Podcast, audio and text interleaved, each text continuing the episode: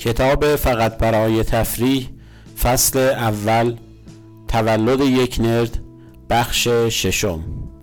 نوشته لینوس توروالدز و دیوید دیاموند. ترجمه از جادی. اولین سال من در دانشگاه بسیار پرحاصل بود. توانستم تمام امتیازهایی که باید در یک سال کسب شوند که در سیستم فنلاندی هفته های کاری نامیده می شوند را با موفقیت به دست بیاورم. همان سال تنها سالی بود که این امر اتفاق افتاد. شاید به خاطر هیجان محیط جدید بود یا امکان عمیق شدن در موضوعات مورد علاقه یا حتی این موضوع که درس خواندن برایم راحت تر بود از تبدیل شدن به یک حیوان اجتماعی و بیرون رفتن با دوستان. نمی‌دانم موفقیت سال اول دانشگاه را باید تقصیر چه کسی بدانم. ولی به شما اطمینان می دهم که دیگر تکرار نشد. موفقیت دانشگاهی من از همان سال به بعد به سرعت رو به قهقرا رفت. در آن مرحله هنوز رشته اصلیم را انتخاب نکرده بودم. در نهایت کامپیوتر را به عنوان رشته اصلی و فیزیک و ریاضی را به عنوان رشته فرعی انتخاب کردم. یکی از مشکلات این بود که در کل دانشگاه هلسینکی فقط یک دانشجوی سوئدی زبان دیگر بود که کامپیوتر را به عنوان رشته اصلی برگزیده بود. لارس ویرزنیوس. ما دو نفر اسپکتروم را تأسیس کردیم که عبارت بود از سازمان اجتماعی دانشجویان سوئدی زبان رشته علوم که در نهایت به یک سازمان مفرح تبدیل شد. این سازمان تشکیل شده بود از دانشجویان علوم پایه مثل فیزیک و شیمی و این یک معنا بیشتر نداشت. همه اعضا پسر بودند.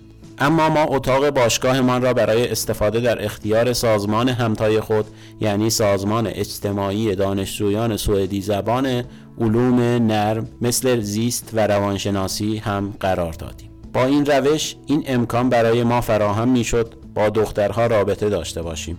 که البته برای بعضی از ما این رابطه بسیار ناشیانه بود. قبول برای همه ما.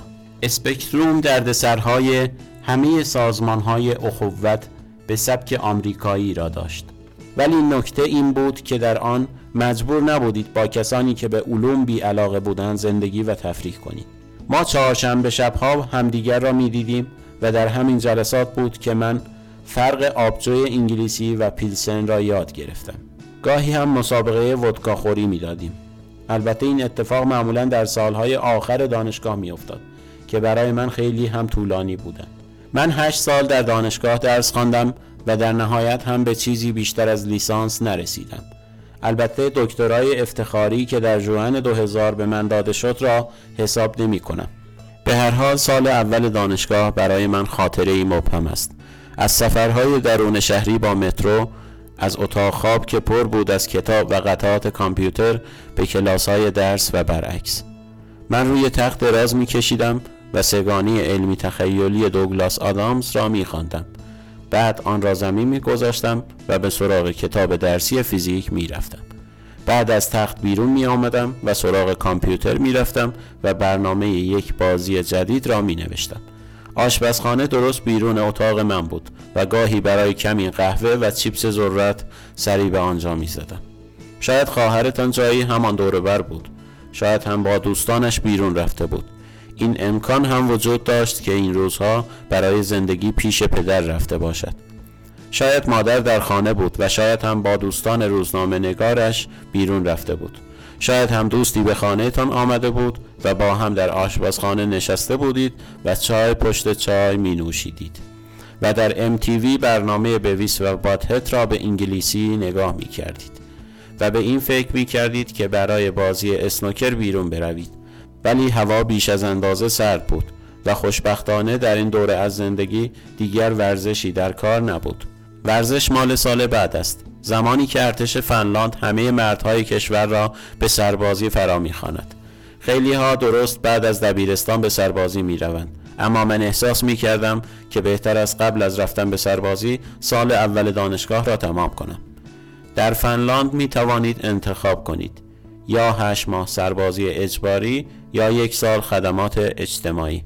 البته اگر دلیل دینی یا دلیل موجه دیگری ارائه بدهید که نباید این کار را انجام دهید می توانید از هر دو معاف شوید. من از این دلایل نداشتم و خدمات اجتماعی هم برایم انتخاب مناسبی نبود. دلیل اینکه خدمات اجتماعی را انتخاب نکردم این بود که علاقه به خدمت به نوع بشر نداشتم. علت اصلی احتمالا این بود که می ترسیدم وظایف مربوط به خدمات اجتماعی بیشتر از خدمت نظام حوصله سربر باشند.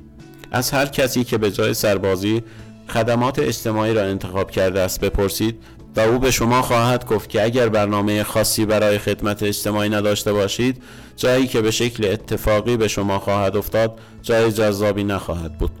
من نمی توانستم دلیل اعتقادی بیاورم که نباید به سربازی بروم. در حقیقت من از نظر اعتقادی به این باور دارم که وقتی کار به زور کشیده می شود و چاره ای هم نیست کاربرد اسلحه یا کشتن آدم ها می تواند لازم باشد. تازه اگر سربازی را انتخاب می کردید باز هم باید بین دو حالت انتخاب می کردید می توانستید هشت ماه به عنوان سرباز ساده خدمت کنید یا به مدت 11 ماه درجه دار باشید. نظر من این بود که با وجود 129600 دقیقه اضافی درجه داری انتخاب جالبتری است. تازه این امکان هم وجود داشت که چیزی یاد بگیرم. این گونه شد که قهرمان 55 کیلویی شما به سطفان دوم ذخیره ارتش فنلاند تبدیل شد. کار من کنترل آتش توپخانه بود. البته ربطی به مهندسی موشک ندارد. مختصات توپ به شما داده می شود شما نقشه را می خانید و کشف می کنید که کجا هستید و بعد یک مثلث بین خودتان و تو و هدف ترسیم می کنید کمی عملیات ریاضی انجام می دهید و بعد با یک خط تلفن که خودتان در سیمکشی از شریک بوده اید به توپا می گویید که با چه زاویه‌ای به کدام طرف شلیک کنند یادم است که قبل از رفتن به ارتش در این باره که با چه چیزی روبرو خواهم شد خیلی مضطرب بودم. بعضی ها برادر بزرگتر یا دوستی را دارند که به سربازی رفته باشد و حین گفتگو با او پیشا پیش از اینکه چه چیزی در انتظار آنها است مطلع می شوند اما در مورد من هیچ کس نبود که بتواند بگوید در ارتش چه اتفاقی خواهد افتاد. همه می‌دانند که ارتش در کل جای جالبی نیست. این مسئله را همه کسانی که درباره ارتش صحبت می کنند می ولی از آنجایی که من اصلا نمی‌دانستم آنجا چه میگذرد استرس داشتم. این همان احساسی است که وقتی به این فکر می کنم که مردم قرار است این کتاب را بخوانند در من به وجود می آید سختترین دوره ارتش موقعی بود که باید با کابل هایی که به نظر چند تن وزن داشتند در جنگل لاپلند پیاده روی می کردیم من حقیقتا فکر می کردم آن کابل ها چند تنی وزن داشتند. قبل از رسیدن به آموزشگاه دستور می‌دادند که با یک حلقه کابل در گردن و دو حلقه کابل بر پشت بدویم. باید تقریبا 15 کیلومتر لعنتی را میدویدیم. در مواقع دیگر هم باید منتظر میماندیم تا شاید چیزی پیش بیاید.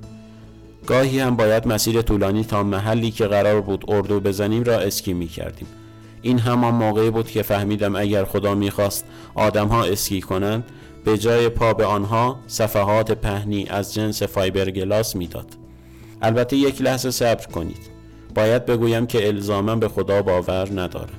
قبل از غذا خوردن باید چادر می‌زدیم و آتش را به راه می کردیم گرسنه و سرمازده و خسته بودیم. چون دو شبانه روز بود که نخوابیده بودیم. بعضی ها هستند که برای شرکت در برنامه های منجر به این تجربیات شخصیت ساز کلی پول خرج می کنند آنها فقط کافی است تا در ارتش فنلاند ثبت نام کنند. این ماراتون های اسکی زیاد نبودند ولی به هر حال بودند. طبق محاسبات من در طول 11 ماه حضورم در ارتش بیش از 100 روز را در جنگل ها خوابیدم. فنلاند جنگل های زیادی دارد. و حدود 70 درصد کشور از جنگل پوشیده شده. احساس می کنم در طول ارتش کل این جنگل ها را دیدم به عنوان یک درجه دار کار من این بود که در یک گروه پنج نفره فرمانده کنترل توپخانه باشم. این وظیفه به این معنا بود که باید درک می کردم چیزها چطور کار می کنند و بعد تظاهر می کردم که کار کرده آنها پیچیده تر از آنی است که واقعا هست. این کار جالبی نبود و من هم فرمانده خوبی نبودم. بدون شک در دستور دادن ضعیف بودم. خوب دستور می گیرم ولی این احساس را ندارم که مأموریت ما در این جهان انجام به نحو احسن هر چیزی است. لاقل آن روزها نبود. گفتم که لاپلند چقدر سرد بود؟ حالا که به جریان فکر می‌کنم می‌بینم که آن روزها از آن تجربیات متنفر بودم. ولی حضور در ارتش یکی از چیزهایی بود که همین که تمام می‌شوند احساس می‌کنید تجربه خوبی داشته اید. در عین حال حالا این امکان را دارم که تا آخر عمر تقریبا با تمام مردان فنلاندی در مورد یک موضوع مشترکی صحبت کنم. بعضی ها می‌گویند اصول دلیل خدمت اجباری این است که مردان فنلاندی تا آخر عمرشان موضوعی داشته باشند که حین آبجو خوردن دربارهش گپ بزنند. همه مردان فنلاند یک بدبختی مشترک داشتند. آنها از ارتش متنفرند ولی خوشحالند که می‌توانند دربارهش صحبت کنند. پایان بخش ششم فصل اول تولد یک نرد.